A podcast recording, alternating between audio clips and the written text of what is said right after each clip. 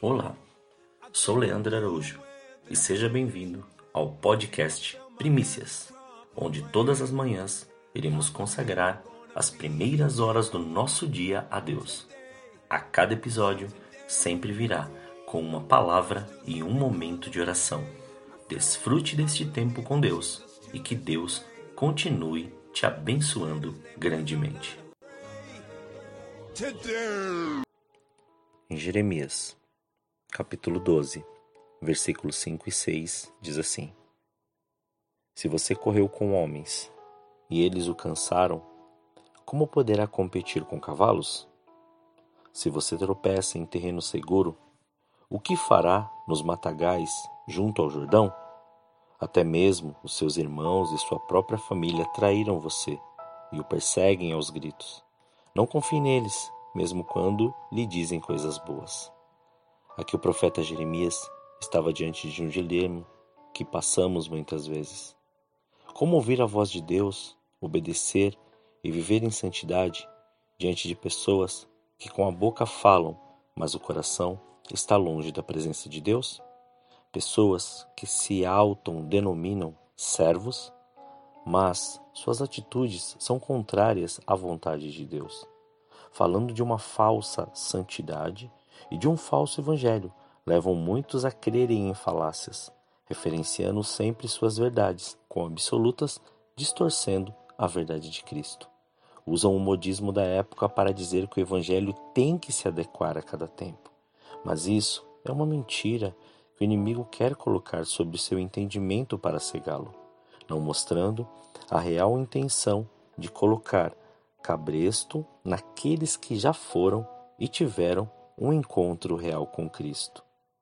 Parece uma retórica mostrando que a verdade pode ser mudada e que você é que está errado não aceitando isso.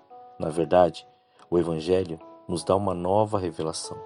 E pessoas que foram girados nessas mentiras estão com prisões mentais e emocionais, assim como os fariseus levavam a religiosidade tão asperamente que esqueceram de observar a graça e vivem debaixo de mandamentos assim dados no Sinai e de 643 dessas leis e mandamentos que regiam a ação das pessoas daquela época. Mas por que não observar a graça revelada em Cristo? Assim como foi no Sinai, com Moisés, assim Deus estabelece algo em Sião em Cristo. Como diz em Isaías, capítulo 62, do versículo 1. Por amor de Sião, eu não sossegarei. Por amor de Jerusalém, não descansarei enquanto a sua justiça não resplandecer como a alvorada e sua salvação como as chamas de uma tocha. Sendo tudo revelado em Cristo, quando em sua crucificação o véu se rasgou, nos dando acesso a uma graça reconciliadora, reparadora, restauradora, reedificadora, libertadora, curadora e salvadora. Muitos vão querer te tirar desse caminho, Muitos vão ficar sutilmente se dizendo amigos e tentando te levar para longe da presença de Deus. Ainda vão ficar falando de você pelas costas e na sua frente, sempre dizendo coisas boas. Sabe por quê? Muitas vezes está cansado, sente um peso muito grande, sentimentos brotam e pensamentos aparecem do nada, porque você está tentando agradar aos homens, às pessoas em sua volta e não a Deus, que enviou Cristo para morrer e ressuscitar, te dando uma condição de vitória nele. Se você somente crer e confiar, como diz em Mateus capítulo 6, versículo 33. Busquem, pois em primeiro lugar o reino de Deus e sua justiça, e todas essas coisas lhe serão acrescentadas. Não gaste mais suas forças para querer uma explicação, para querer saber o porquê para querer procurar um culpado, tentar descobrir algo ou expressar sua raiva para que todos saibam.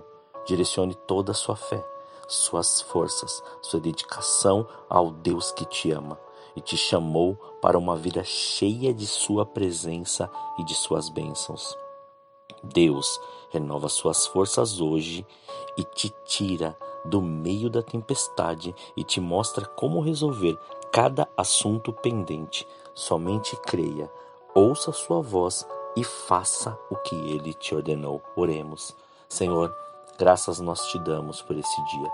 Desde já consagramos este dia para que seja revelado o seu querer e a sua vontade, e que essa presença seja tão abundante sobre as nossas vidas, que possamos ser renovados, restaurados e que essa presença faça parte agora de nós, mas de uma maneira tão intensa que seja quebrado grilhões, algemas, amarras, todo tipo de condição humana que foi colocada, ou todo tipo de julgo que foi lançado sobre nós, seja desfeito e destruído agora em nome de Jesus.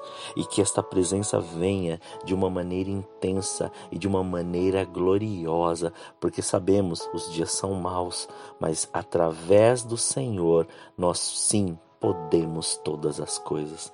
Muito obrigado, Pai. Obrigado pelo seu amor. Obrigado por Cristo ter nos reconciliado. Obrigado por esta presença maravilhosa. Obrigado por este dia abençoado. Graças nós te damos, Senhor, em nome de Jesus. Tenha um dia abençoado na presença do Senhor.